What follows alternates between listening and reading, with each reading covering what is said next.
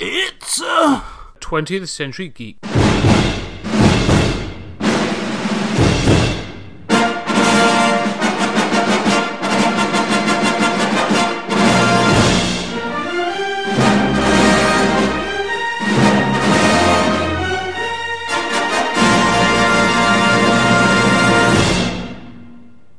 Ladies and gentlemen, welcome back to 20th Century Geek. I'm your regular host, Scott Weatherly. Now, we all like to laugh, we all like comedy, or at least I hope you do. And I've tracked back, we've talked about comedy in the past. We talked about Yes Minister and Yes Prime Minister and Red Dwarf. And I've often alluded to the fact that I do like comedy. I'm a big fan of sitcoms and a uh, big fan of stand up comedians like Dave Allen, Billy Connolly, even Bill Hicks from the States. And obviously, I've had Mike on the show who, uh, as a co host, often thinks he's funny. So, what should we talk about that's comedic? What in pop culture rings out as being something big and having a massive legacy? Well, there's only one thing I could really think of, and something I wanted to dig into just to get some perspectives on it. So I called out to some friends, I called out to anybody and said, Who wants to talk to me about Monty Python? Specifically, Monty Python's Flying Circus, the TV show that ran from 1969 to 1974 on the BBC. Who wants to talk about this anarchic, surrealist sketch show and its legacy on comedy today? And many, many people came back, but I ended up talking to a guy called Jim. Jim's a great guy, and we caught up and we had a chat about Monty Python. What it means to me, what it means to him as an American, how the Americans view this very sort of British uh, comedy. So sit back, strap yourself in, and let's get down to talking about Monty Python's Flying Circus.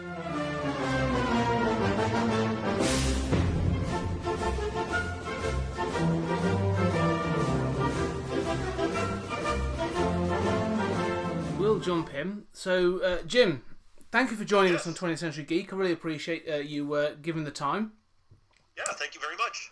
Uh, so, I have to admit, this is uh, I reached out across the entire sort of the interweb, and I had a few people come back uh, about talking about Monty Python uh, in all their forms, and um, oddly enough, I mean, I'm talking to you now, but oddly enough, the majority were American, um, and I was a little surprised by that. That might just be my demographic, or the, you know, the people I, I reached out to, but it definitely seems to have a. Um, I was expecting well, not that level of, of uh, response from the American community. So I was quite surprised. So it's, it's going to be great to get the, the you know like a, an American perspective on such a British sense of humour that I've always I've always you know considered it.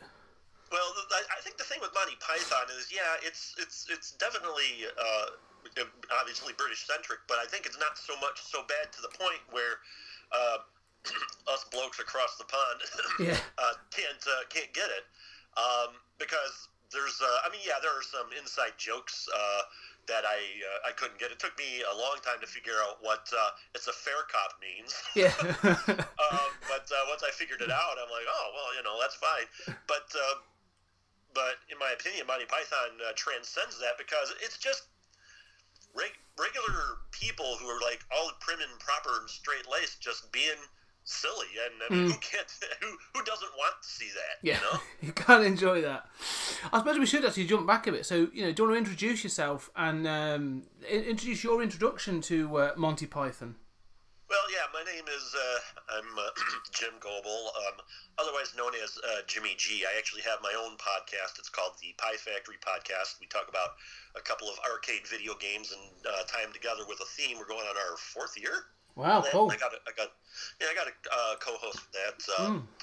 and um, so yeah, so uh, we're that. Uh, end plug here, but uh, yeah, I'm uh, I'm almost fifty.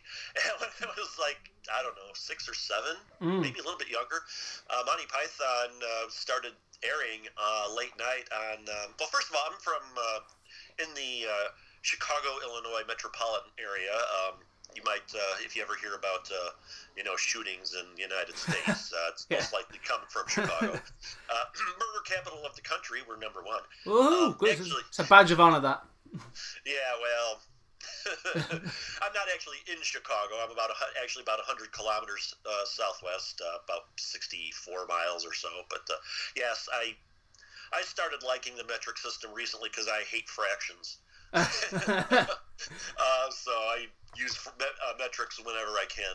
Although it seems to me, tangent, 100 degrees should be what it feels like when it's actually 100 degrees and not the boiling point of water. Other than that, I have no problem with the metric system. I wish we would go to it, but you know, Yeah. tangent. I have I have one thing to interject there. I, I love and, and you know you're not the only one. I have some of the American friends that, that have said similar things. You know, to, oh, I live about fifty miles south of this, or sort of seventy five miles north of that, and it's like oh, you know, we're, we're sort of we're next to it, and you know, for me, when you sort of say like oh yeah, I'm seventy miles away from something, I'm thinking, wow, that's like the other end of the country. So um,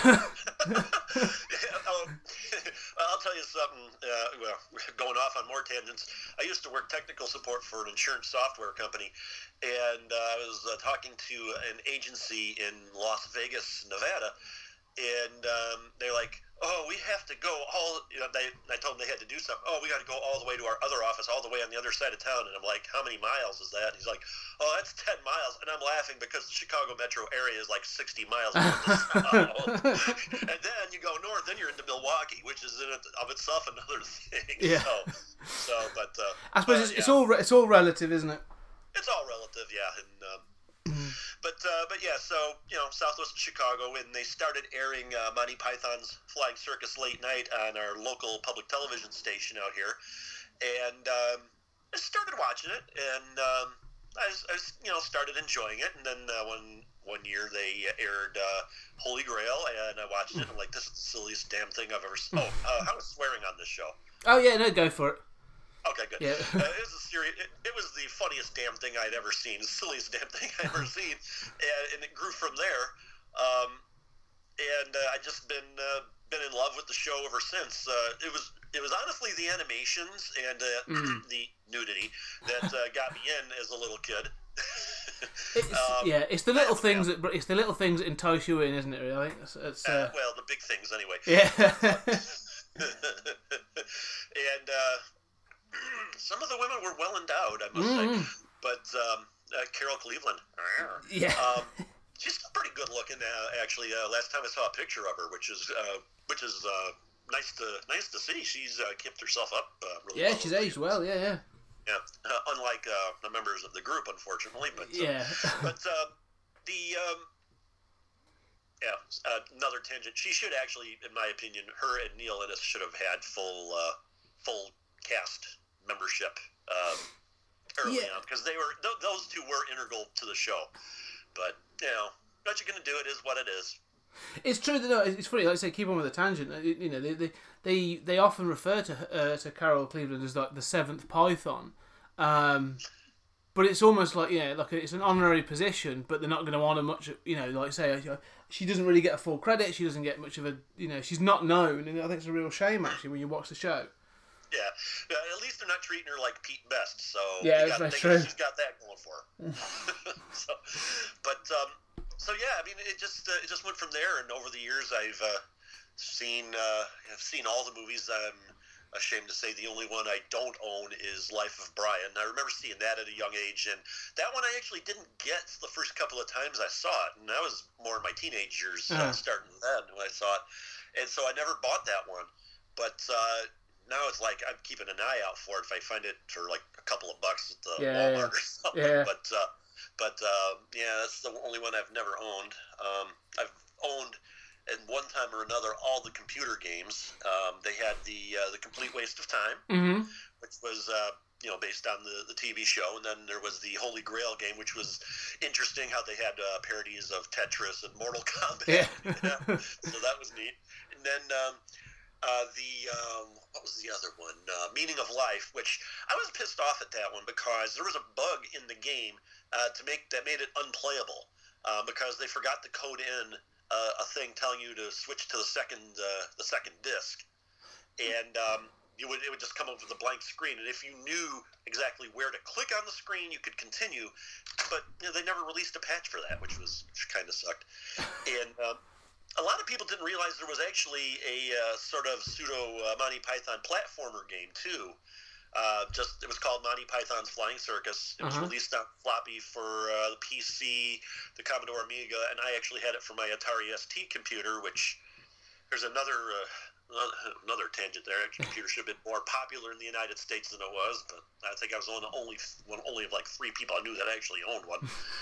Um, so I had that, but unfortunately, I had the cracked version of it, which had a trainer, which that game was pretty dang hard. uh, I have to say. Um, I do have a, a, a, PC copy of it here on five and a quarter floppy that I've never opened, and um, now seeing as I don't have a five and a quarter floppy drive, probably never will open it. Yeah.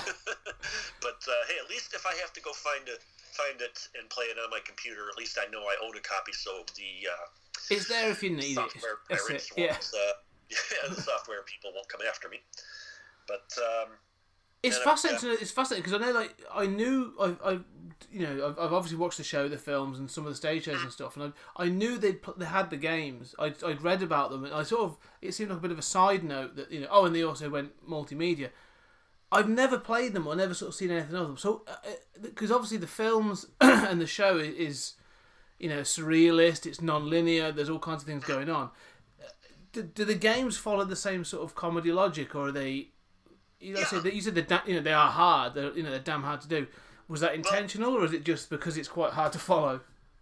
Well, they're uh, they, they're like I was saying, the the the, the uh, Flying Circus game is more of a platformer, but uh, Complete Waste of Time, which was also based on Flying Circus, and the Holy Grail game and uh, the Meaning of Life game were all. Um, all a similar thing where there was just a bunch of different things on the screen and you had to click on them and uh, click on things in a certain order or a certain path or whatever and then you get to a, uh, a mini game that you have to defeat and eventually to solve the game. Um, i've solved both uh, the um, uh, complete waste of time and the holy grail game. The holy grail game was a little easier uh, but like i said there were certain requirements you had to fulfill and they used clips of and whatnot to get you to that point Hmm. um, the uh, the object of the uh, complete waste of time was to find the Spanish Inquisition, and then it brought you into like a little maze uh, mini game that you had to negotiate, which itself was a, a pain in the ass because there was one or two places where the the track kind of like. Uh, like rotated and it faced you in, in the opposite direction and it would like screw you up so you had to know where that was they made it actually a little easy to find but uh, in that you had to find clues right. and, uh, and a door to get to the next level. And uh, like one level had uh, was based around the exploding penguin on the telly. Um, one of my favorite bits. Um, and uh, I can't remember all of them in that one, but. Um, but like I but like I was saying, the uh, complete waste of time, the Holy Grail game, and the meaning of life were all like that. Now in um, the um, Monty Python's Flying Circus game, that one was like I was saying, it's it's a it's a combination shoot 'em up slash platformer, I guess. Right. In game, you're Mr. Gumby, and uh, you got to find all the pieces of your brain, and you do that by uh, finding the cans of spam in each level. And um, you're and of course uh, there's a bunch of animation. It was basically animations from the show that you're fighting. Uh, you have to shoot down wedges of cheese and stuff Mm. like that. And after every level, there's a bonus round, which is based on the argument clinic. and um, you would push left on the joystick to say no, it isn't, or right to say yes, it is, and you had to do the opposite of what uh, the animated John Cleese was doing. right. Say he would say yes, it is, then you would push left, no, it isn't, and so on, and it got faster and faster. And uh, that was actually kind of clever. I thought I that. And um, but yeah, that game was really really hard. Um, Were they involved in that? Were the Pythons actually involved in those games, or were they sort of just? Uh, do you know if they were just produced by uh, like software companies? Well, I'm pretty sure at the very least, um, Eric Idle was involved in Complete Waste of Time. He might have been involved in all three of uh, those the all three of those games. Mm. Uh, I think I don't think any of them were involved in the Monty Python's Flying Circus game. Mm. Um, I, I'm trying to remember. I, I'm pretty sure maybe Terry Jones. And I would almost say Terry Gilliam would have had to have been uh, involved in the in the games based on how much of the animation he had. Mm. Um, you know what? That's something I've never really looked into. I do know Eric Idle was involved in the in at least complete waste of time because he uh, had lent some voiceover to it, and um, I want to think maybe, maybe I want to think maybe they were all involved in the last one. Um, of course, I could Google that. Yeah. Uh, It's interesting because I know it's, it's one of those things that sort of you hear it a lot, don't you? Sort of, um, you know, things that start off and they go into multimedia or they go into the thing and they sort of lose control or they just end up not being involved and, um, you know, it sort of becomes that that thing of sort of like a, a, a diluted version. But these actually sound like they're pretty sort of solid versions of uh, of the of, you know of the humor and of the style. Well, yeah, the, uh, the they um. Uh, oh, here's the Wikipedia on the meaning of life game. Um, yeah, they uh, they tend to they tend to, uh, to to go really close on that, uh, especially the uh, the three games. Um, like I said, because it's basically all um, clips from the um, uh, clips from the shows, Mm. and the um, and there's just so much wackiness involved in the in the Flying Circus game. Uh, in, in what some scenes, Mr. Gumby is just Mr. Gumby walking around. In some, they give him a, a fish body and he's swimming. And others, he's given a spring for um, springs for uh, for feet, so he's jumping around. And if I recall correctly, the game starts you at like 90, 999 billion points, and every time you shoot something, your score goes down. Right. Fair So, enough. It's uh, so uh, so that's uh, oh well, Wikipedia isn't really helping much there, is it? Uh, but um, yeah, so uh, the games were they're, they're interesting. The, Yeah. um, I did the complete waste of time game. I remember also had a separate floppy disk with uh, Monty Python's uh, screensavers, which again I can't install because I don't have a floppy drive. Yeah. Who does? Um, I saw a weird video just the other day on, on YouTube from uh, what is the name of the channel? LGR or uh, Lazy Game Reviews, he actually hooked up a floppy drive to his Android phone. Wow. Oh, yes. So that was uh, yeah. I, I I love all that weird tech stuff. So uh, let me. See, I'm seeing here if I can find uh, find some information on the uh, who's involved with it, but I am not finding anything. yeah, it's probably quite. I say it's, it's may, may not be the biggest. Like say, the biggest thing they've done. So it may not be well advertised or well sort of like you know say publicised how much they're involved. Um, so you you know when you say you got involved as a kid, then so you know you were you you got exposed to it as a child. It sort of you know tickled your funny bones. Was it something then that you you know in your group of friends or as you got older? Was it something that you uh, had other people you could share that with, or was it a, a thing where Oh you know heck yeah! yeah Oh heck yeah! Uh, um, I, I kind of in the uh, the nerd geek culture from the '80s, Mm. and we were all about like Monty Python and uh, and uh, what was the uh, the movie uh, Airplane right and uh, the Naked Gun and all the really really bizarre funny stuff. Uh, Hitchhiker's Guide to the Galaxy, um, which at someplace here I have the the uh, VHS of the original BBC series nice and uh, bit of trivia. David Prowse from uh, no, was it David Prowse?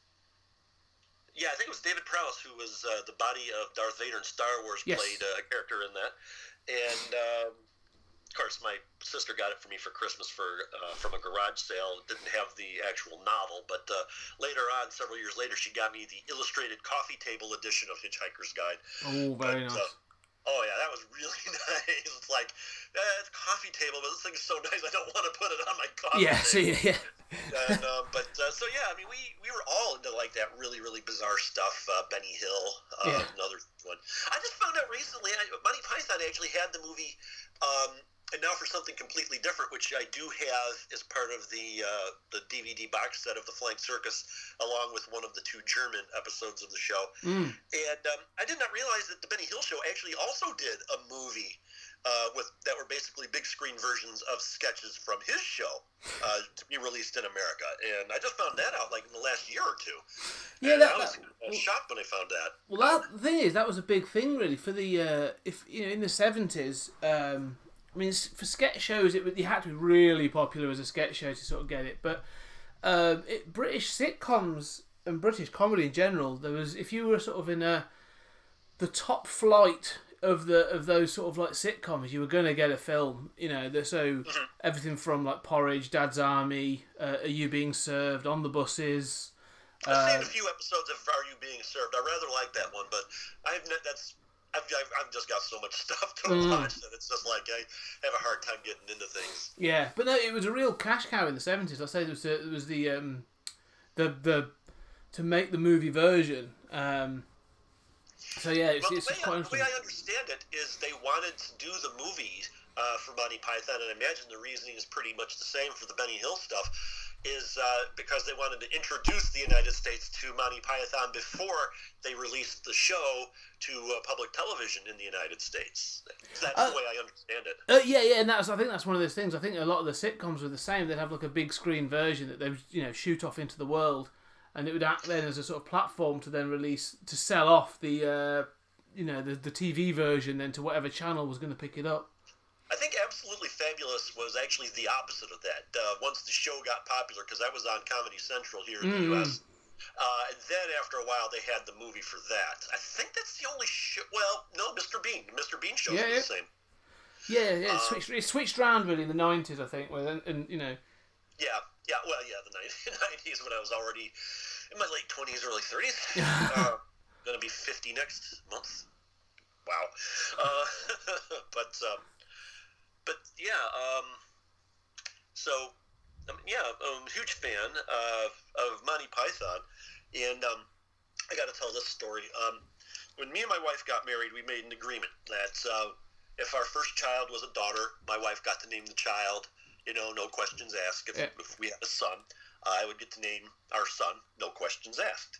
Uh, well, our first our first kid was a daughter, and so my wife named her Gretchen. Okay, Okay. fine. And so after whoever lost the bet gets to name the next child regardless. You know, to Mhm. keep it, to keep it. So the next child. Um, okay. Side note: I am actually also also a huge uh, geography buff. Uh, I collect road maps as well. Oh, and okay, I thought, uh, and I was originally thinking that I should name our next child, which was a daughter, Alexandria, Virginia. well, I decided against that and uh, named named my next child Zeta after my grandmother. And then the bet starts all over again. Our next child was a son, so I got the name, no questions asked. So my youngest, his name is Palin Michael. Nice. And uh, of course, when that happened, that was around the time we had a politician by the name of Palin yeah. uh, rise to fame in the United States, and I kept having to explain, no, no, not named after that bitch, no. yeah, that was always fun. But um, so yeah, and uh, I keep, you know, just keep. Uh, every time I'm watching Monty Python, my son's like, "Is that Michael Palin? Is that Michael?" Palin?" so, so that's always uh, that's always a fun time. That's good. That's a, a good. That's a good sign of fandom. That is. That's a strong sign. Yeah, a friend. A friend of mine. In fact, uh, one of my common uh, co-hosts on the show, Mike. His eldest is called Foley uh, after his uh, favorite wrestler, Mick Foley. So okay. it's you know it's it's a it's a good strong uh, tradition. I think to be keeping up. The only thing I hate about the names um, that we named our children, Gretchen, Zeta, and Palin, are that if we go to like one of these little touristy type restaurants that are along the Mm. interstate highways or whatever here, they always have the gift shop or they got the little license plates with your kids' names in them. I can't find any for any of my kids. Yeah. so, so, you know, You just get the ones that say son or like daughter. Oh. yeah. Yeah. um, so, so what is it then? That sort of it's, it's interesting because you know, it, it's. I mean, you say it trans. You know, Python transcends. Uh, you know, across the ocean, it's gone to different countries, and like I say, there was the German episodes. It does quite well in parts of Europe. Um, it's interesting. It, why do you think that is? What is it you think that, that allows it to do that, that where other comedies and stuff fail? I get, because, like I was saying, I think it's because we see people that you would normally think of as in the prim and proper, just being total morons, total, you know, total, total silly, and how we think that they are really behind the scenes. Uh, we like seeing our politicians get denigrated. One thing I love about Monty Python, one of the things I love about Monty Python, is that um, they were, when it comes to politics, and I used to have a libertarian political podcast at one time, but uh, when it comes to politics, they were they, they pulled no punches. They were, Oh, they yeah, talked yeah. about uh, you know liberal rubbish or money grubbing conservatives. You know, uh, they were never they were never partial to that, and I think the uh, the fact that they didn't you know really pander to uh, politics. They just saw them all as uh, silly, uh, silly assholes, and um, I think that's uh, I think that's one of, part of it. I mean, you know, everybody wants to see their uh, their their elected leaders. They want to see people that control their lives brought down a peg or two, and I think that's uh, where Monty Python um, excels. I, I, mean, they, they, they take down the prim and the proper, and uh, we have a we have prim and proper here in the United States. It's just uh, maybe a bit different, but I think uh, you know we identify with it just as much. Just you know, just the cultural differences, and there really aren't that many cultural differences uh, between. There might be a few uh, a few. Um, differences as far as language. Like I said, took me mm. a long mm. time to figure out mm. what a fair cop meant, and uh, there I know there were a few other things, but um, I mean, anybody anybody who saw the Grill Mat Snack Bar in Paignton will instantly recognize the diner in small town, I don't know, um, Kinsman, Illinois. Yes. yeah. Which is only about 15 miles away. Uh, I don't think they have a diner. I think they're even smaller. Yeah. But, uh, but I mean, you you know. No, I agree. I, th- I, think you're right. I think that's a big part of it. It's that sort of thing of it points a finger at some of the uh, you know the establishment and the sort of the you know like you say the yeah. the government and just just says it's silly. This is ridiculous, and this is really what we think of it. It is this. It is this daft. Um, I mean, one of the things that sort of I, I, I watched a lot of it back recently, just you know to get a flavour of it again, and um, watching it again and knowing this was sort of like late sixties, early seventies, especially in Britain. Um, the fact that the BBC like let this go year on year for four years is was you know is, is quite surprising because a lot of their other uh, new, you know coverage, especially around comedy, was a lot more conservative. Um, so it's it's, it's, it's fascinating. So they, they were like leading the pack. They were really pushing the boundaries, and, and uh, from what I understand, they were quite well protected behind the scenes um, to be allowed to do what they did. So um, it is interesting that you know they do they do they transcend because of those things, and I also think you mean you have to be of a certain type of humour. Um, I've known people that will, like you say, sit and look at it and go, "It's it's silly. It doesn't make sense. There's no punchline." You sort of go, "That's sort of the point," you know. well, it's intelligent and silly at the same time, mm. and I think that's what turned. I think that's why it has a lot of uh, why, why I think it works. And I might be one of the few people that might say this, but I think uh, uh, Beavis and Butthead is intelligent and silly at the same time as well, albeit in a different in a different direction.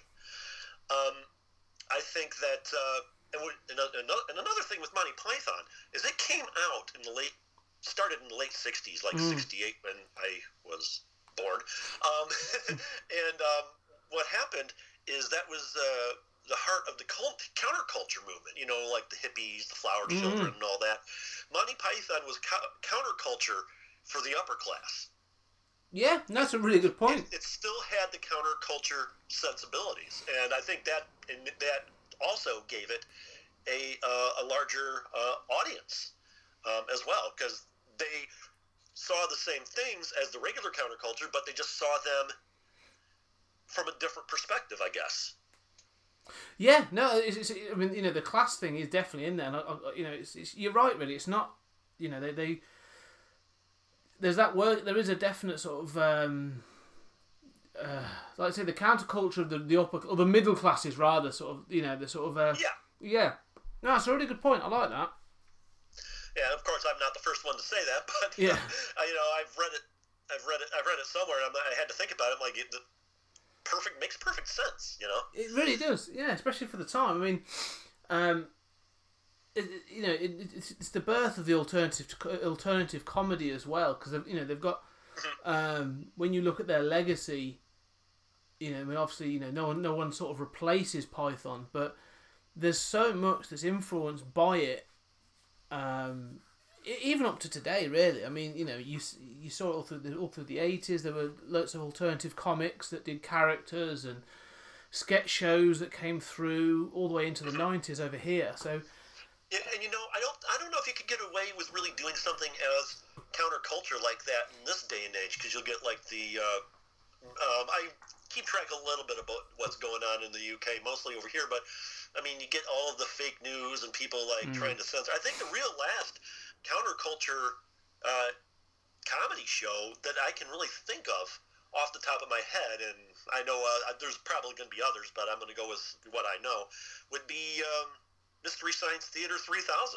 Uh, that show had a lot of counterculture influences. I know you guys had it over there for a while. I don't, I don't know. Um, Yeah, it's all on Netflix. It's all on Netflix now, so you can, Yes, you know, so it's, yes. it's great to see it. Uh, And yeah, uh, Let's say this about Monty Python versus Mystery Science Theater. I think Monty Python uh, versus Mystery Science Theater. I mean, obviously different show concepts, but I think Monty Python transcends international boundaries better because uh, there aren't as many pop culture references, and I think that's one thing that hurts Mystery Science Theater from getting a larger audience Mm. overseas because.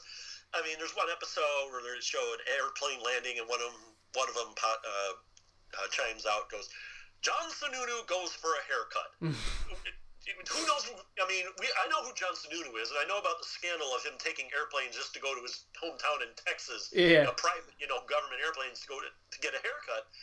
I mean, how many people overseas are familiar with that? Um, so, I- Monty Python, I think, It- really shied away from a lot of that. They poked a lot of fun at the Royals, but I mean, a lot of people over here in the United States know all about the Royals, though. Yes. So, They kept it And, uh, quite. It, it was quite broad in that respect. Like I Yes, said, it, yes. it is accessible, and I think you're right. I, I, I think you know the equivalent.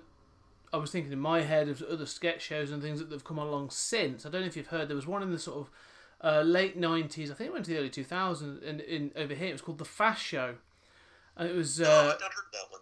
uh, it was it was basically a sketch show, but it was like you say, it was very similar to it was re- repetitive characters that sort of came up up again. You like Paul Whitehouse and a lot of others that did it, but that was very similar. Of you know, like it was do- it was done for a punchline, but it was sort of non-linear. It was very fast. It was very punchy. Um, And, and as long as we're talking about this, I mean, we can't talk about Monty Python without talking about uh, Saturday Night Live over here in the United States. There was a lot of crossover Oh, between yes. both shows. Um, the you know John Cleese, Eric Idle. Uh, Michael Palin all hosted uh, hosted episodes of Saturday Night Live. Uh, they both worked on, um, I believe, The Rutles. mm, Uh, there was a lot of uh, a lot of I think John Belushi was in that as long as well as a few others, and uh, there was a lot of friendships between the casts of the original cast of Saturday Night Live, which is still going on some somehow, and uh, and Monty Python, and um, no, and I can they- completely they were understand both that. groundbreaking counterculture shows. Yeah. and they both saw it and they both got together.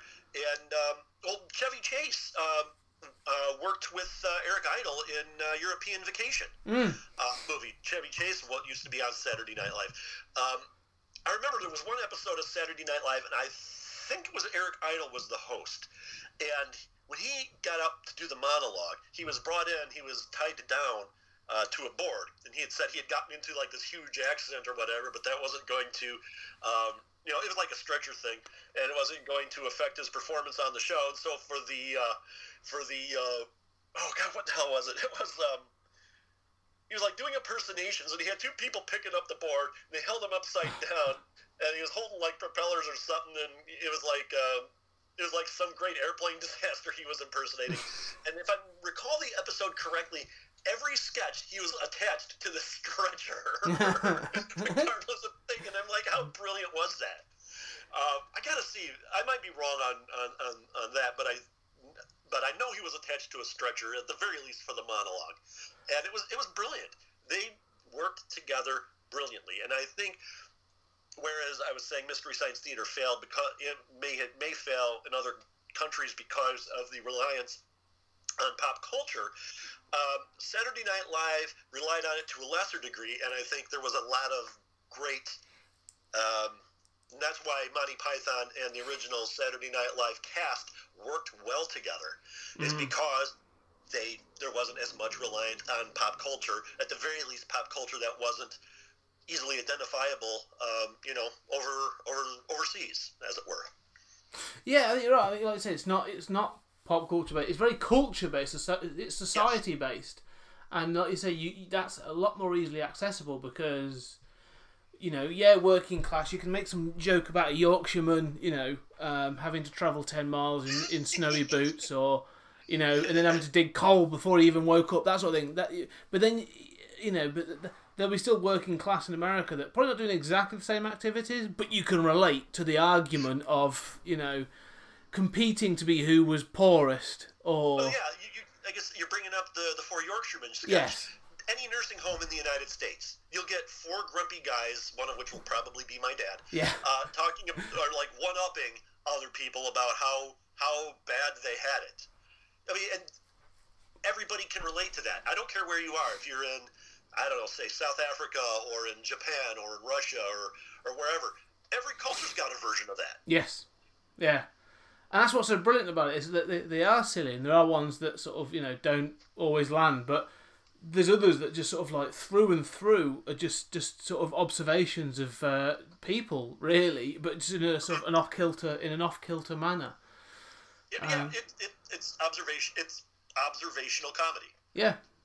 uh, for the most part, and um, and observational comedy that doesn't rely on pop culture is a formula for success. I think that's why uh, the comedian, stand-up comedian George Carlin lasted so long. Mm. He really didn't do too much about pop culture, but he did a lot about culture, Mm.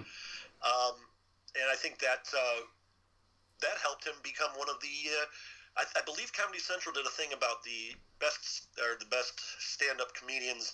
Uh, well, you know, American centric. Yeah. But uh, and uh, George Carlin was number two behind Richard Pryor.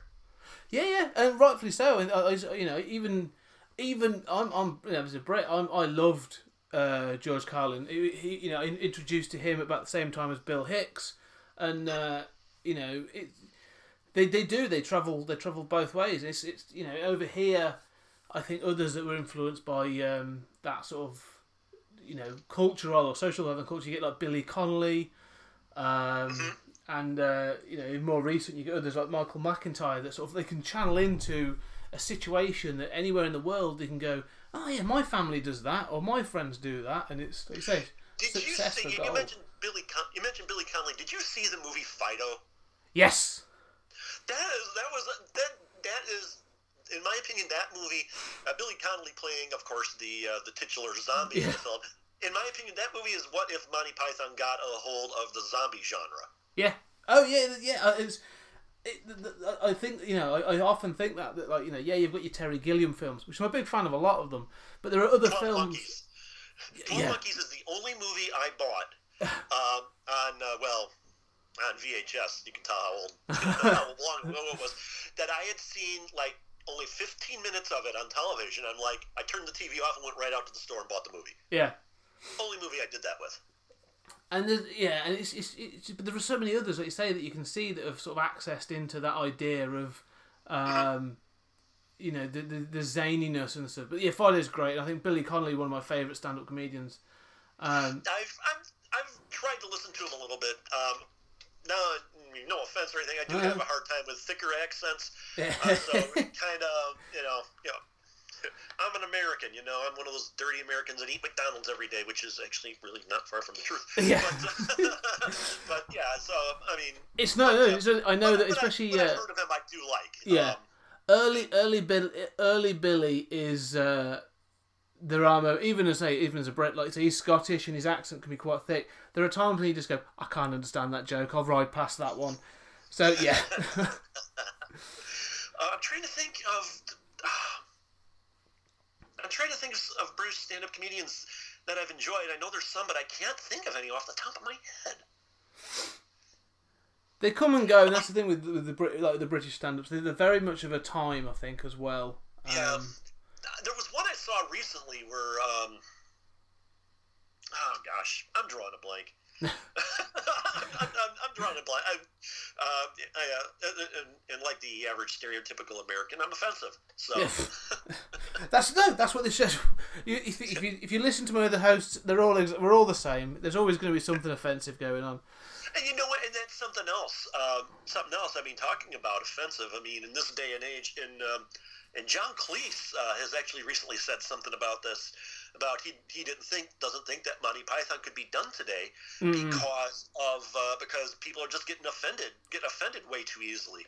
a lot of American comedians are like that. Uh, Chris Rock, uh, Jerry Seinfeld. Um, there's there's there's a few others that have expressed that, and I think the only people here in the United States that really gets uh, away with it, um, and oh well, thinking about Monty Python and and people that were inspired by it, but uh, uh, the guys who do South Park, Yes. uh, probably the only ones that get away with it, and even they have had their issues where they couldn't show, uh, you know, couldn't show an image of Muhammad on the show. Um, and yeah. Yeah. we're getting into things there, but but I mean, John Cleese is all uh, up in arms about not being able to uh, about being in a society where you can't offend anyone. And I just watched a thing from uh, Rowan Atkinson uh, just yesterday, as a matter of fact, from uh, 2012. He was talking in front of Parliament, I think it was, about uh, a, a censorship thing, and he was basically going out and saying comedy has to be offensive. You have to be allowed to offend people. That's part of it. I totally agree with it. And this is the thing. I mean, there's there's um because Rowan Atkinson was part of a troupe uh, a, a little bit after Monty Python. Again, easily, easily, clearly influenced. Called not uh, we're, uh, not the nine o'clock news. And um, Yeah, I've heard, of, I've heard of that. I've never seen that, but I have heard of that. I highly recommend it. It's really good. And Rowan Atkinson was part of it. And it's sort of like you know pre Bean, pre Blackadder, and um, he does a sketch. Blackadder, that's the show I've seen him on. Yes, and I, I've I love. Bean, but I used I used to watch uh, Blackadder, and I loved that show. He is hilarious. Oh, he's amazing. And again, Rowan Atkinson, a fantastic com- you know comedian, and he did a sketch where he he. Uh, I'm, I can't, I'm gonna get, might get it wrong, but he was pronouncing. He was doing a, the same line, but in different accents, and he was doing it as if he was educating, you know, like as a, as a teacher kind of thing. Um, and like you say, you watch it, and it's hilarious how he does it.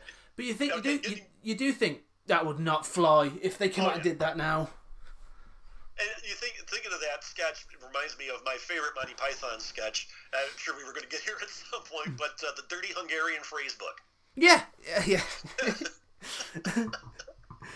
I mean, it- it's offensive, and it's, it's basically doing what you're saying there about with the different accents uh, in a in a different sort of roundabout way. And uh, but it, it was brilliant. But uh, you- you're right though. I mean, the one I just I just I've just watched the first season, sort of very much through, like you know, the last week so. And there's one in that they're in a restaurant, and it's how people react to a fly in the soup, and they're like, "Here's the British, here's the French, here's the Italians," and it gets more and more elaborate until sort of like you know they're throwing themselves over a table and uh, oh, the, the dirty uh, the dirty fork, yeah, the, yeah. There's the dirty the dirty fork as well. and now the punchline. Yeah. Glad we didn't about the dirty knife. Yeah. Um, but there's one where they say there's a they do a fly in the soup, and it's like, and here's how Germans would handle it. And he pulls out like a Luger and shoots it, and then sort of makes some like you know off comment about, and it's just like, oh my god, like you know, it's hilarious, but I oh gosh, I saw this one uh, stand-up comedian on uh, the Tonight Show back when Johnny Carson was on it here in the United States, and he was talking about how different. Or he's talking about uh, different languages, which, uh, uh, and he was like, he's like, German is a really violent language. For example, I love you in uh, in French it's je t'aime. In Italy it's l'amour. In German it's ich yeah. And the thing is, like you say that like that, and that's a similar thing these, these comedians were doing. But if, like you say, if you do that on stage or in performance now, like there'd be someone who'd be like, "That, that's you know, I'm offended." On and they're, they're never offended. I'm not going to get also you know up on arms about social justice warriors or everything, but they have a place and, they, and, and you know they are right to a degree. But I, I actually had I had a debate with someone I know recently, and they were talking about this as a TV show. So I'm very offended by that. I said, "Well, why are you offended by that?" Oh, because it'll it'll upset. It could upset someone of that ethnic origin. And that's And I was like, "So you're actually you're actually what? So you're going to defend them, but you, you're not offended though. But you're so you're you're offended on their behalf because you want to be seen as righteous." And it, it, it sort of I was like, mm, then in that case, then like you say, you become t- you're going to it's, it's a dangerous slippery slope then. you know, I think there is there is one distinction that should be brought up. I mean, comedy has to be offensive. I, I think Yep. we agree on that. But I think there's also a thing about being offensive and respectful, Hmm. and versus being offensive just to be offensive. Yeah, I agree, and there's, there's there are differences, and that's where there are certain things I wouldn't accept anymore. So, for example, I don't know if you know Spike Milligan, Oh yeah, sure. uh, the comedian. Uh, Yeah. there, there was a TV show called uh, "Till Death Do Us Part" uh, with Alf Garnett, and in that Spike Milligan uh, like blacked up to be to be an Asian character, uh, like an Indian character for, and he did on, on many occasions. And um, to me, I was like, all right, that's actually you know, and then to do the whole thing like that to me, I'm like, okay, that's a bit far. you know, that wouldn't fly now. But there are other Right. things I think that still you could do or should be able to do. and let's be honest about Monty Python too. I mean, they had their moments. Uh, there was uh, one. Uh, there was one sketch they did. They were in like a uh, like a place where you listen to records, and one of them was listening to one, and they were saying, uh, "Rhodesia killed the blacks," killed the, uh, all in the background. Uh, there was uh, one character um, where uh, let's see, what was the sketch? It was the, the two uh, the two pepper pots were talking and their son comes home. They treat him like a little baby, uh, but he's uh, but he's like a member of parliament. and oh, such a good little baby. Do you want to? And uh, the one character in that, and uh, I don't like saying this, but the one character in that sketch is named Mrs. Niggerbaiter. Mm. I mean, so they've they've had their things, and you could get away with that back then. Yeah, you couldn't get away with it now. And I'm sure that if you talked, maybe talked to the Pythons, they probably would have said, "Yeah, that probably wouldn't wouldn't have been a good idea." But as we all know, hindsight is 2020, Yeah. and uh, there is something to be said for judging uh, the past based on today's standards. Well, it's, it's a bit like we said about the distance thing. Again, it's all relative.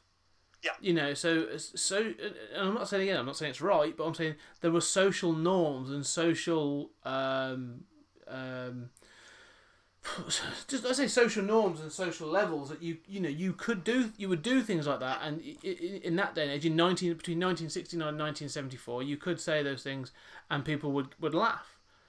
And they were, let's be honest, they were looking to make people laugh. They were, you know, they were trying to be a bit edgy. So it was, it, it, it in seventy, you know, in the seventies. I'm not saying it's. I say it was not right to do it now. It's not right. Wasn't right to do it then, but it was more accepted. We've learned. Yeah, you exactly. know, over the course of time. We've learned, you know, and you chalk it up to that, but I still don't think, you know, people should be censoring stuff like that too, which in and of itself is another topic. Mm. I remember they used to show the, all the old Bugs Bunny cartoons on CBS network here in the United States, and they left everything in. Then the Bugs Bunny cartoons moved to the ABC network, and all the violence was taken out of it. Like, how can you enjoy Bugs Bunny without violence? Yeah, yeah. I'm not. It's not like I'm going to go out and drop an anvil on someone's head tomorrow. You know? No, it's true. It's the same with like Tom and Jerry. Like my daughter's a big fan of Tom and Jerry. Uh, she's five, and she thinks the Tom and Jerry cartoons are hilarious. But at no point, but at no point is she going to start chasing a mouse around and trying to like you know trying to squash it with an iron. It's it's Yeah.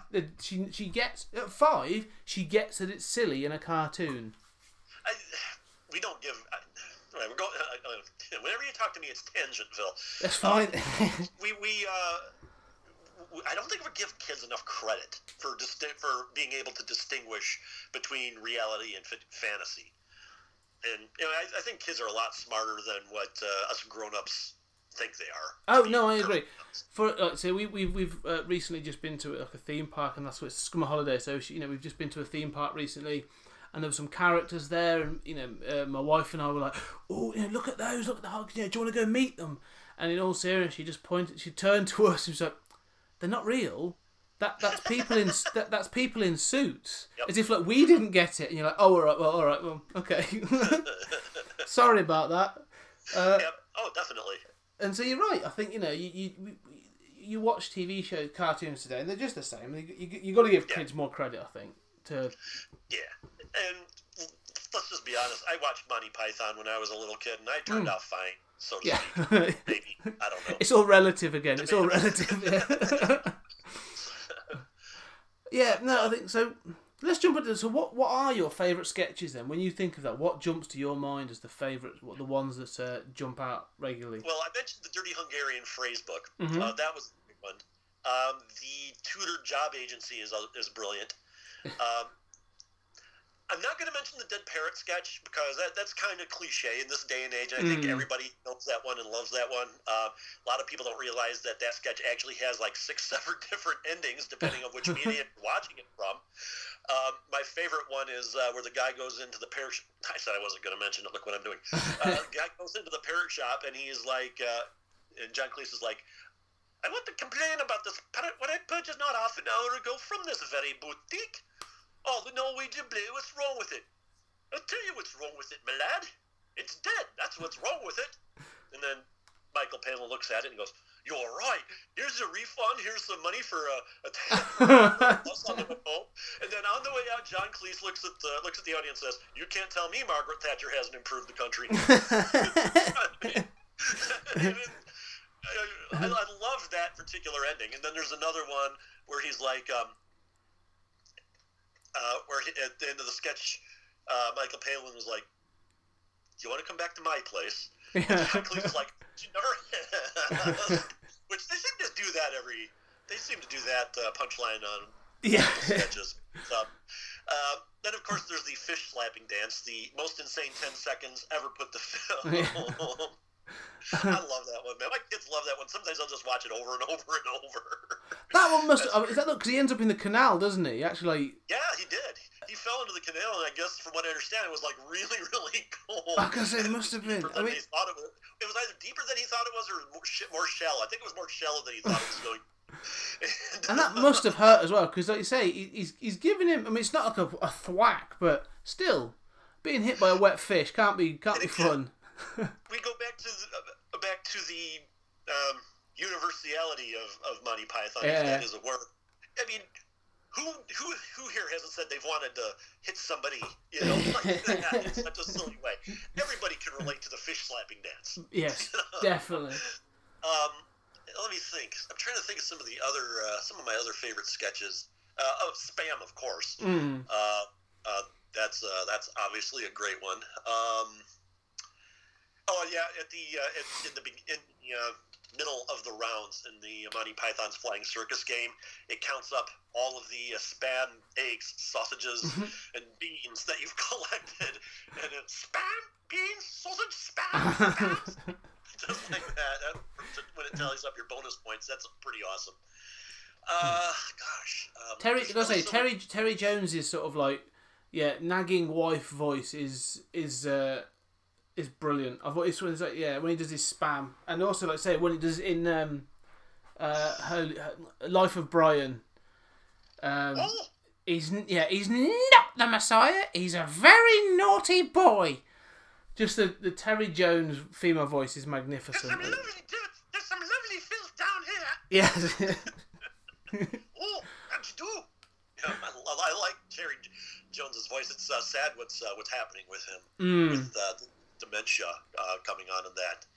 Uh, I guess uh, Michael Palin's been spending a lot of time with them lately, helping them out in that. So that's that's that's pretty awesome that they still have uh, have these uh, these friendships going on. You hear a lot of you know groups or whatever breaking up, and there's a lot of bitterness. And I guess there might have been a little bit at some point with Monty Python, but uh, they all came back and they're you know still work with each other and that. But um, Yeah, definitely. The, the, the, the, I say that the, the friendship seems to have sort of survived over the years, and I know they've yeah, dipped I in and obviously work. John You know. Cleese left uh, before season four because he Mm. thought they were eating. Somebody came right back for the movies. Yeah, and uh, and that um, ah, there was uh, there was another sketch that I loved. Uh, oh, of course, there's the the penguin on the television. and one thing I've started doing in the last couple of years, when I get uh, when I get not when I when I get uh, when I get panicked or nervous or something, and I'm around my kids or whatever, I'll just yell out, "Burma!" that was I guess that was totally ad libbed.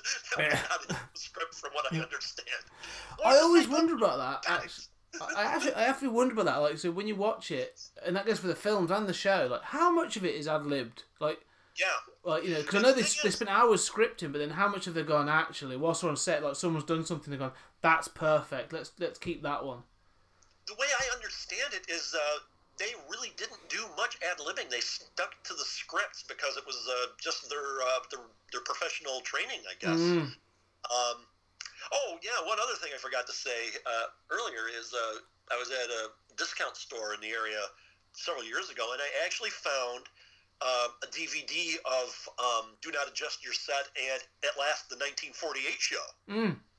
uh, which uh, the Pythons came from those two shows, and um, there were some really great sketches on the. Uh, I wasn't as huge a fan of the uh, "Do Not Adjust Your Set" your set, Yeah. but I really did love at last the 1948 show. It also had um, uh, Marty Feldman Mm. in that, and um, there was a great show which actually turned into a sketch for Python. It was um, it was a game show. I can't remember the name of it off the top of my head, but uh, it turned into the game show sketch on Monty Python. Spot the brain cell. Um,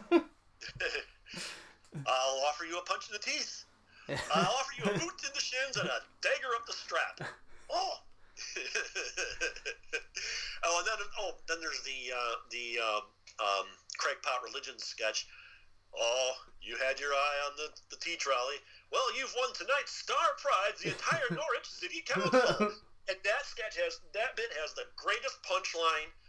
I've got one already. I die laughing every time with that one. Yeah. of course, there's musical mice.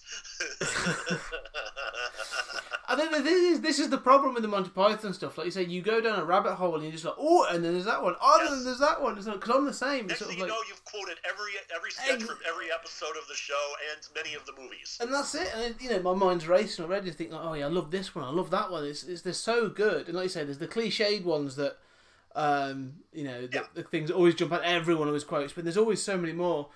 Um, But, but, but like I was saying before, I mean the uh, the dead parrot sketch is fairly cliche, but with the different endings, they did find a way to actually keep it fresh. yes. So so uh, that was always that was always uh, neat to see. Yeah, but it's it's ones I you know um, for me the one that for some reason I go back to and I don't know why is the funniest joke, and they Oh yes. they and they weaponize they weaponize a joke which I find it's just so good. It's, it goes on and on and it's just hilarious. And somebody actually did a literal translation of what the joke was, and they it was it was it was basically all gibberish, but they they translated it closely to what uh, the German sounds were, and it was gibberish in German, it was gibberish in English. Also, I, I love the the German attempt. There was two peanuts walking down the Strasse, Yeah. one was assaulted. Peanut. Ho ho ho. and then suddenly peace broke out. yeah, yeah. That, that was something else at the show. The way they took a little phrase, it just turned it around like that. Well, that's what I'm saying. Like each one, like I say, like I said, sometimes the punchline or the end is sort of just out of nowhere, and it is. It's like a little slap in the face of like, well, we're moving on now, so forget that one. This is, the, you know, this happened. Um, Oh, and then the, what was the one sketch? Um, where the, the guy was be, a guy was at home. He got a letter from the BBC. They wanted him to be in a sketch, and um, and then uh, he the sketch starts, and Eric Idle walks up and he starts selling uh, like door to door selling like practical jokes, and then at the end of it, Eric Idle's like, punchline, punchline. And, and uh, I think it was Michael Palin was like punchline. They didn't tell. No, it was. Uh, I think it was Terry. Was it Terry Jones? I, I don't remember off the top of my head. But he's like, nobody told me anything about a punchline. Yeah. And then he goes off, and then Eric Idle's like, oh well, then good day. And then he's like punchline, and then he goes to John Cleese. Uh, you didn't tell me anything about a punchline. Punchline. Uh, hold on a second. Is this series two? Uh, no, this is series three. Oh, oh, oh, oh! What a great, great punchline. Uh, pity you missed that. Uh, never mind. We'll make a series out of it. yeah. uh, are you going to give me a lift home? Uh, can do, but won't. Oh, yeah. Um, we need your head for a piece of animation. Oh, jolly good, jolly good, boys. And then cut the guy's head up, put it in the animation. Even when they couldn't end a sketch properly, they they found a way around it. That one was brilliant. And that's that's the other thing as well. Like I said, the ingenuity of it doesn't Yes. have to end on a full stop. It it can end on- it can end on anything, and it just like okay, that's that's how we're gonna get out of this. I feel because I feel the same about the um, uh, Holy Grail. You know, Monty Python and the Holy Grail. And he sort of it comes to that ending, and they're all getting spoilers. They're getting arrested and stuff, and you go, "Well, that's bizarre." But you say actually, it makes total sort of in a, a weird way, it makes total sense. In you know, In a weird way, I do have to say that's the weakest part of the movie. They, I think Yes. they could have done a little bit better of an ending, but I understand what they were going for. It yeah, I, Let- let- Let's be fair too, though. Uh, there was really going to be no easy way to end that movie. no, it's what I, remember the first time I watched it. the concept and the humor. Yeah, So I give them credit for at least you know trying that. it's the thing I say. I remember watching it the first time, watching it and thinking exactly that. They're like, I'm not sure how this is going to end. I don't know what they are get what they're building to. Um, and that's something else I need to talk about too with the transitions. Um, as I was saying, uh, when I first watched Monty Python, it was on public television here in the Chicago area, Mm. and um, no, you know, no commercials or whatever. They had the fundraising drives and whatever, but you know, there were no commercials. Later on, in the '90s and the early 2000s, uh, the cable network channel A and E started broadcasting uh, the Flying Circus, and the thing with the flow of the show, the sketch would end, but it would immediately go into the next sketch or into an animation to transition over, and and there was a real like there was like um, a cohesive, um, uh, what's the word I'm looking for? Um, I had the word in my head, but I mean there was there was like a cohesion. There was like a, it was, there was like a flow, you know. Mhm. From, it was like one story, so to speak, in a way. And um, when the show came on A and E in the U.S. here, um, they had to put in commercial breaks, and it broke the flow of the show. Yeah. And I, if I see it on television, I'll look to see if it's on public television first, and if it is, I'll watch it, um, because you know it's it, it'll retain the flow. But if it's on a commercial channel, I mean, it's not worth watching because the momentum gets broken. No, I agree. Actually, I totally agree with that. Yeah. Yeah, you need the momentum in the show, and that's that's what the transitions uh, do best for the show. I mean, they take you from one, uh, like I said, I mean, it's it's like a cohesive whole in a way. It's not telling the same story, Mm. but you know, it's a, a cohesive narrative. That's what I'm looking for, so to speak. Yeah. No, you're right. I mean, I don't. I don't envy. I, yeah, I don't envy anybody that's trying to put a break in, in one of those shows. I mean, for example, the one I watched. Um, you know, it's just springing to my head now. There's one they do. They, you know, they've got the talking heads. So they do a sketch and they'd have some talking heads commenting on it, and it'd be like, you know, Oh, uh, yeah. dressed as a woman and then dressed as a northern man or whatever. And there was one where they're all talk comments on it, and it keeps popping up to uh, John Cleese dressed, dressed as a uh, as a policeman, and all he kept saying is, uh, "Well, I'm, I'm going to be in the next sketch. Uh, Yes. you'll, you'll see me in a couple of moments, and I shall be in the next sketch." And then it keeps another popped head, and he comes back to him. He's like, "Well, I'm still here, and uh, but I'm going to be in the next sketch, so uh, stick around, stick around." And the next sketch starts, and he walks in. He's like, "Hello," and then carries on, and you're just like, "Oh, all right. Well, that's that's a you know, like you say, but with an, if you had to have an advert in there or a break or whatever." It, like you say, it, it breaks that that joke just falls flat then because you've lost that momentum. Uh, that having been said, I think it works better in that uh, regard than most of the other sketches, but it still breaks it. Mm. um, because you can kind of sort of break that a little bit, but but it's it's, it's still it's, it's still uh, it still um, interrupts the continuity. Oh, that's the word I was looking for, continuity. Yes. Um, but uh, oh man, the letters. Dear sir, I wish to complain in the strongest possible terms about the song which you have just broadcast about the lumberjack who wears women's clothes. Yeah. Many of my best friends are lumber- lumberjacks, and only a few of them are transvestites. Yours faithfully, Brigadier Sir Charles Arthur the Strong, Mrs. P.S. I have never kissed the editor of the Radio Times. And that's going back to that thing again, like just poking that fun at constant. Even Oh, the yeah. army, I love the fact that like, they do one where they keep using this man's. It's meant to be like this man's army or like you know lo- uh, man's life in the army, and they have the Brit. Man's life in the modern army. That's it, and they just Oh, keep going. No, no, no, no! Stop that! Won't be using that Oh, again. Yeah. um, oh gosh, another one of my favorite sketches is uh, there's the uh, the episode where um, they had the man that speaks entirely in anagrams, and they use the anagrams as a threat throughout the whole episode. And uh, they they go to the sketch that says uh, to the army recruitment office, but it says Mary. Uh, Graham Chapman walks out, looks around both ways. Then he goes back into the office. He starts the sketch, and then something hits him. He goes back out and sees that the sign says Mary, and he changes the anagram to Army. And he like takes a look to his right and goes, "Shut off!" And there's a whole line of none.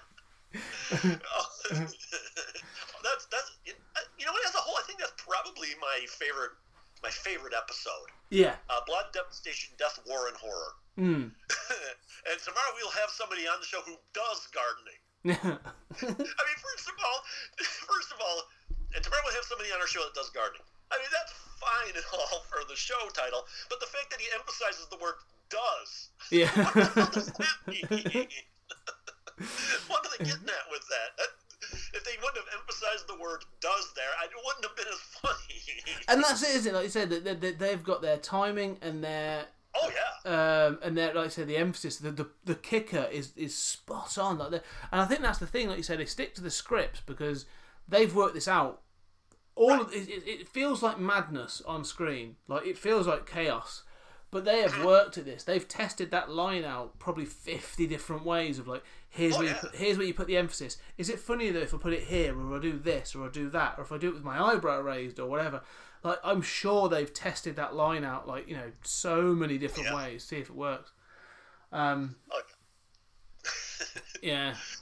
See, that's Oh, what I'd love man. to see. I'd love to see, like you know, and they, they, they must not exist, but like rehearsal tapes of them behind the scenes, like you know, getting ready or like te- like writing some of this, just to see what the process was for them to create some of did these you sketches. hear the news recently? Oh, the uh, lost sketches and stuff. Yeah. About the yeah, uh, uh, Michael Palin donated a lot of uh, a lot of uh, of his writings and stuff to like the, the British Archives or, Mm. or, or whatever you have there, and uh, there was a lot of undone Python sketches and that stuff, and I'd like to really see some of that stuff. It's got to be some. Obviously, there's got to be a reason a lot of stuff was rejected, um, or as. Uh, or as Weird Al said in the uh, in the deleted sections of the movie uh, UHF, you know why these scenes are deleted? Because they suck. Yeah. So maybe that's why they were. used. That's it. There's a reason But, you uh, probably you haven't seen know. them, but yeah, you never. Maybe there they just could be. didn't have time to do them. You know, maybe uh, not all of them thought all of the pythons thought that they were good to include. Mm. Maybe that the show just ran out of you know they just ran out of uh, time. Maybe Yeah. they just all got tired of the show. I mean that's why John Cleese wasn't in the fourth season. He thought they were repeating themselves. Um, Yeah, it'd be interesting to see what's in there. Like I said, if they're going to get submitted the uh, to the uh, archives, the British archives, they'll be available for public knowledge, so they will, or for public viewing. So they will be out there soon enough. You know, give it a couple of months, and someone will someone will probably put them on somehow, copy them up or whatever. So I can I cannot wait to read that. yeah, Um, that'd be interesting. yeah. Um, if they ever publish that as a book, I'll get that and add it to my stuff. Yeah, thinking, pre pre-ordered, pre-ordered I have? already. I have the I have the complete waste of time books. hmm the uh, the Monty Python and the Holy Grail script book, and uh, the first 200 years of Monty Python by Howard Kim Johnson, who I understand is actually from Chicago. Um, oh, and one other movie I don't have. I don't have uh, Hollywood Bowl. Mm. I don't, and I don't really count the uh, Secret Policeman balls because those were just a bunch of those were those were not just Monty Python. Those were other comedians too. But, yeah. um, Yeah, I, I've seen the stage shows, but I always say I'm not. I'm not beholden to them. I haven't got those on uh, DVD or Blu-ray or anything. So, but the films I'm, I'm a big fan of. I- you know what? I might have Hollywood Bowl. That might be in my box set. I have to double check that, which means I probably won't. Yeah. On my podcast, whenever we talk about something in a video game, and it's like something I didn't realize, I'm like, "Oh, I'll have to check that out." And my Yeah. co-host goes, "You're not going to, are you?" I'm like, "Yeah, pretty, pretty much not. Pro- Probably not. Yeah. Probably not." We're on the same as well. We, we you know like we do topics like things come up. We'll have to do a show about that, and it, it goes on the list. But we're always like that list is getting incredibly long. right. Well, with that then we'll we'll, we'll look to to wrap up. But uh, thank you very much for your time. And, and before we go, so because uh, if you were to recommend um, one season, uh, one, two, three, or four, which one would you recommend? If someone you had to go out and someone watch one as a I would. That's tough. I definitely wouldn't recommend season four Mm. uh, because uh, John Cleese was not involved in the. sh- Well, I mean, they gave him credit for writing, but he wasn't actually an actor in the show. Oh, and, and actually, um, oh, God, the hell is his name? I can't. The Hitchhiker's Guide to the Galaxy author. Um, Douglas Adams. Douglas Adams actually was credited as a writer in the fourth season um, of the show. Mm. Um, but uh, I, I wouldn't recommend the fourth. I'd, I'd probably say the second. Mm. I'd probably say the second is the is the highlight where most of the stuff comes, most of the the, the famous things that you know Monty Python for comes in. Um, after that, I'd probably recommend the second half of season one. Okay. Yes. But if we're gonna, but watch the whole damn thing. Yeah. Just watch them all. Just watch it all. watch, watch them all. But if you have to start somewhere, start with the second season.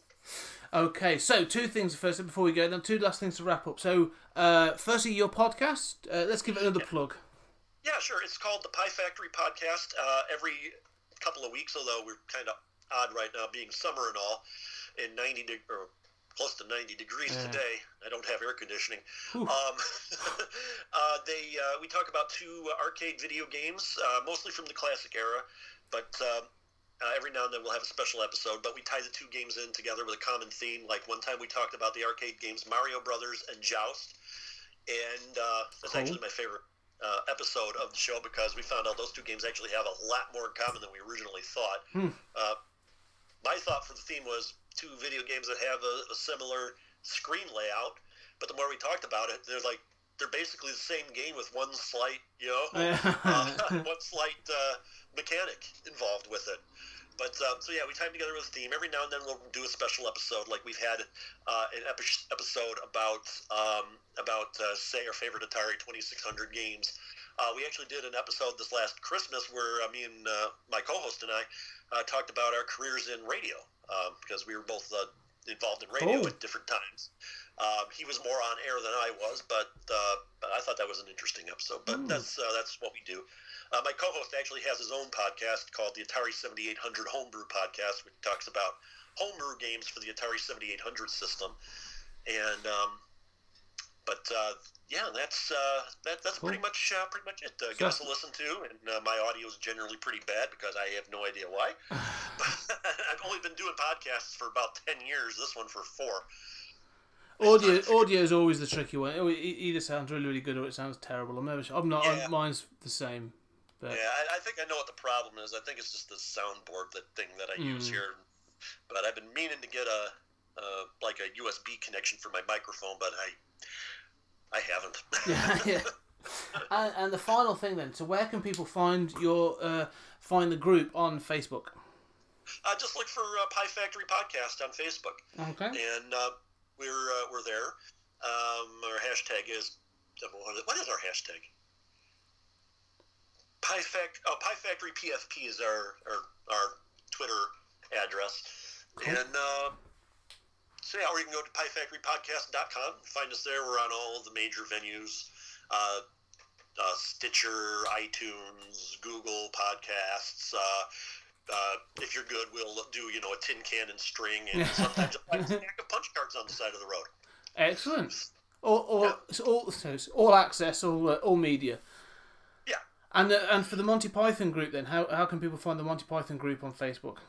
Yeah, the uh, the group's called the Monty Python Appreciation Society. Just search for that, and uh, Be golden. there you go. I mean, there, there we Yeah. are. Excellent. Thank you very much for your time, Jim. I really appreciate it. It's been great Oh talking yeah, to no you, problem. and uh, it's been great getting the American perspective on uh, on Monty Python.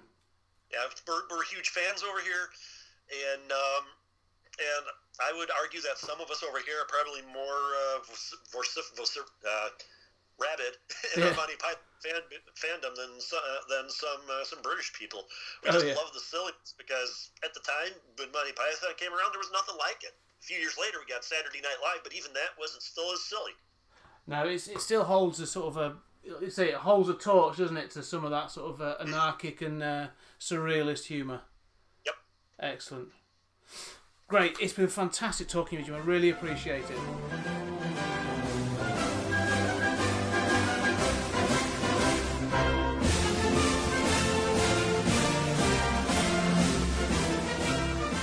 So, ladies and gentlemen, there you have it. My first conversation around Monty Python's Flying Circus. Jim was fantastic, and I really highly recommend you check out his podcast. Uh, worth checking out. Uh, so, I'll say first chat about uh, Monty Python. There is going to be the next episode will also be about Monty Python and the Holy Grail and Monty Python uh, and the life of Brian and probably more focus on the films. Now the reason for that is Mike would kill me, like proper kill me, if I covered this topic and did not speak to him about it. Um, comedy in general is close to Mike's heart. He has worked as a comedian on the uh, many, many circuits at Butlins and on different things as a stand up comedian. So, if I was to discuss Monty Python and not bring him on the show, um, he would neuter me. So, next week, um, the comedy genius, and you couldn't see the uh, hyphens there, um, or the speech marks. Uh, comedy genius Mike will be joining me to discuss uh, all elements of Monty Python and, but more specifically, the films. Okay, guys. Uh, in other news, though, if you enjoyed that, please get in contact with me. Let me know what you think of Monty Python or any of the topics that we've ever spoken about. Uh, email me. That's 20th Century Geek at gmail.com. Uh, find me on Twitter at 20th Century Geek. 20th Century Geek on Facebook, on Tumblr, on Instagram, all on all the social medias, and I welcome all and any interaction, any feedback. Uh, and talking about feedback, please go onto any podcast provider that we are on, iTunes specifically. Lead us, leave us a review, one star, five stars, whatever you see fit, uh, and subscribe. Uh, it's always, always welcome. And finally, uh, of course, 20th Century Geek is on Patreon, and we always appreciate a couple of coppers being thrown our way. Uh, helps us keep the lights on and uh, keeps the website running. So, ladies and gentlemen, thank you very much for joining us on this episode. And next week, Mike will be back to talk Monty Python uh, once again. So, I'll see you again soon.